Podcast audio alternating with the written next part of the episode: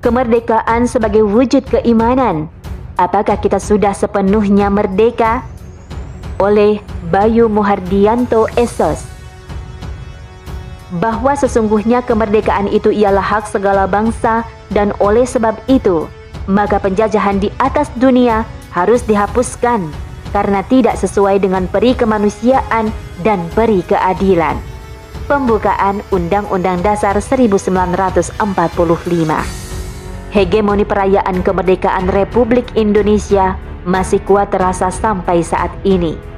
Momen di mana perjuangan bangsa Indonesia dalam merebut kemerdekaan dari tangan penjajah selalu menjadi pengingat akan besarnya perjuangan di masa lalu yang diusahakan terus dirawat dan ditumbuhkan pada setiap jiwa masyarakat Indonesia. Sebuah perjuangan yang dalam prosesnya memiliki nilai-nilai penting sehingga kemerdekaan bukan hanya sekedar kata tanpa makna.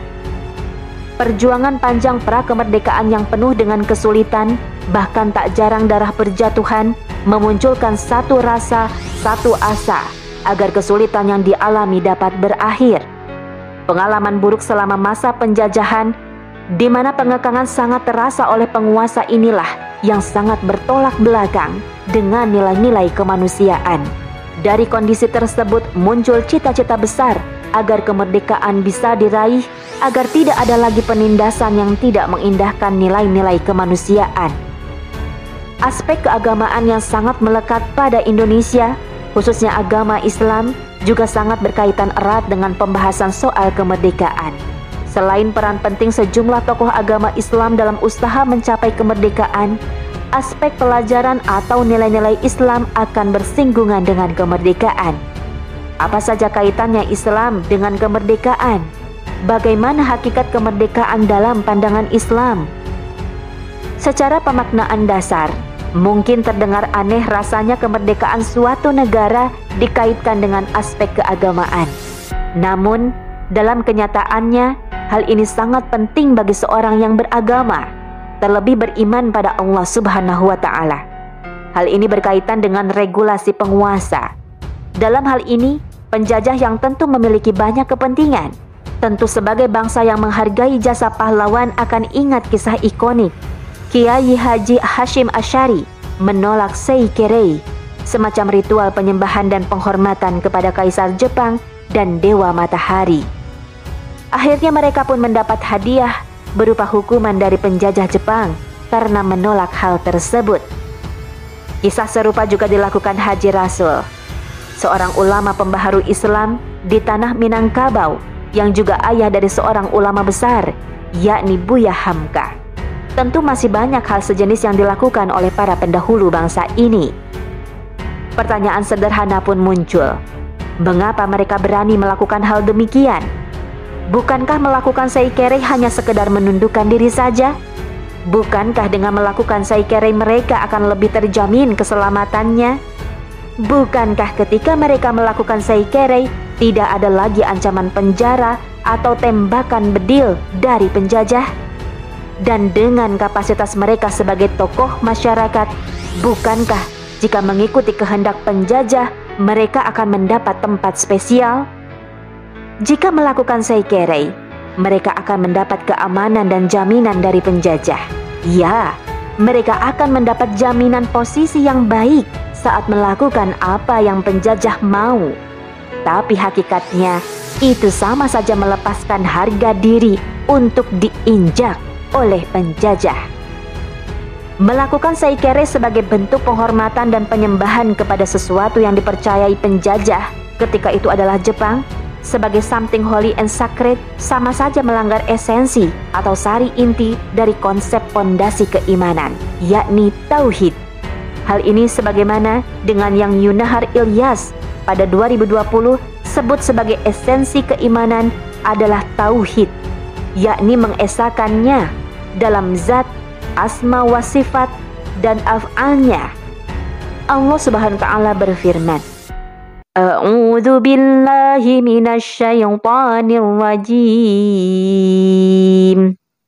Iyyaka na'budu wa iyyaka nasta'in. Artinya, hanya Engkaulah yang kami sembah dan hanya kepada Engkaulah kami meminta pertolongan. Al-Fatihah ayat 5. Mereka para pejuang dari kalangan tokoh Islam di Indonesia ingin menunjukkan bahwa terlepas dari jaminan keselamatan dan kesenangan sesaat di bawah kekangan penjajah, terdapat jaminan keselamatan dan kesenangan abadi di bawah konsep kebebasan kemerdekaan dari segala penindasan yang penjajah lakukan. Dengan kemerdekaan dari segala macam kekangan yang dilakukan penjajah, umat Islam bisa tetap melakukan ibadah sebagai bentuk penyembahan hanya kepada Allah Subhanahu wa taala tanpa syarat-syarat atau arahan dari penjajah yang notabene tidak beriman kepada Allah Subhanahu wa taala. Dengan penjelasan demikian, maka telah menjadi sesuatu yang mutlak kemerdekaan menjadi hal yang esensial bagi seorang muslim atau muslimah agar keimanan dapat terjamin tanpa campur tangan orang-orang yang tidak beriman kepada Allah Subhanahu wa taala. Seikerei hanya salah satu contoh campur tangan penjajah dalam pendangkalan akidah dan pengikisan keimanan orang-orang beriman. Masih banyak lagi hal lain yang serupa. Tokoh-tokoh yang disebutkan di awal tadi menolak kemauan atau perintah penjajah untuk menunjukkan bahwa kebebasan atau kemerdekaan menjadi pemicu semangat perjuangan melawan penjajah agar aspek keimanan orang-orang beriman bisa terus terjaga.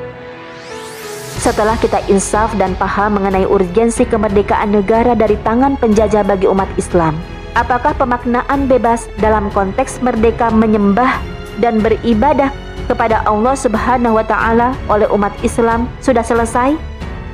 Apakah jalan orang beriman dalam menyembah Allah Subhanahu wa taala sudah benar-benar dilakukan dalam konteks kemerdekaan yang didapat lewat perjuangan melawan penjajah?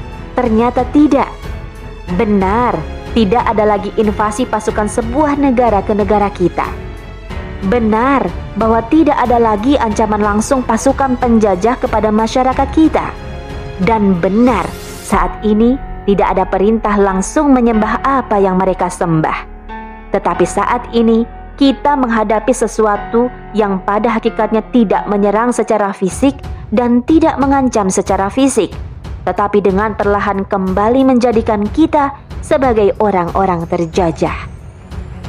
Indonesia telah menjadi negara merdeka, tetapi masih dijumpai bagaimana seorang yang mengaku Muslim terjajah melakukan sesuatu yang bertolak belakang dengan apa yang oleh Kiai Haji Hashim Asyari atau Haji Rasul perjuangkan, yakni menyembah hanya kepada Allah Subhanahu wa Ta'ala. Masih sering dijumpai orang yang mengaku sebagai Muslim, tetapi dalam praktiknya menghilangkan aspek-aspek ketauhidan. Sebut saja mereka mempercayai ramalan, pergi ke dukun, berdoa kepada benda, dan hal lain sejenisnya Hal-hal seperti itu menunjukkan bahwa hakikatnya jiwa masih dijajah dengan kepercayaan-kepercayaan yang salah dengan meyakini ada yang lebih memiliki kuasa selain Allah Subhanahu wa taala. Merdeka bagi seorang muslim adalah ketika melepaskan segala bentuk penghambaan hanya kepada Allah Subhanahu wa taala semata. Sebagaimana Kiai Haji Hashim Asyari, Haji Rasul, serta tokoh-tokoh lainnya yang melakukan hal serupa.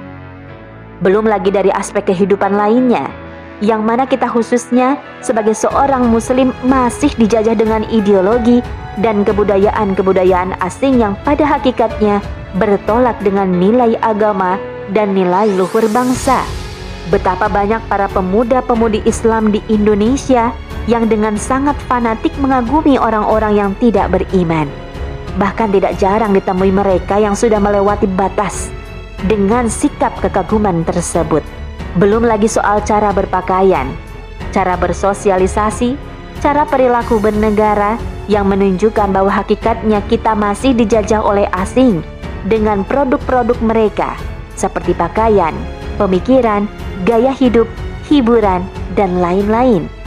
Sebagai negara, kita sudah merdeka tetapi secara menjalani kehidupan masih ada dan sangat melekat nilai-nilai penjajahan pada diri kita Di momen perayaan kemerdekaan Indonesia ini, mari sebagai muslim yang hanya menyembah kepada Allah Subhanahu wa taala untuk bisa mengintrospeksi diri kembali mengenai nilai-nilai perjuangan pendiri bangsa ini, yakni ulama. Tentang apa yang mereka perjuangkan dan pertahankan untuk mencapai suatu kemerdekaan yang hakiki kepada umat Islam di Indonesia.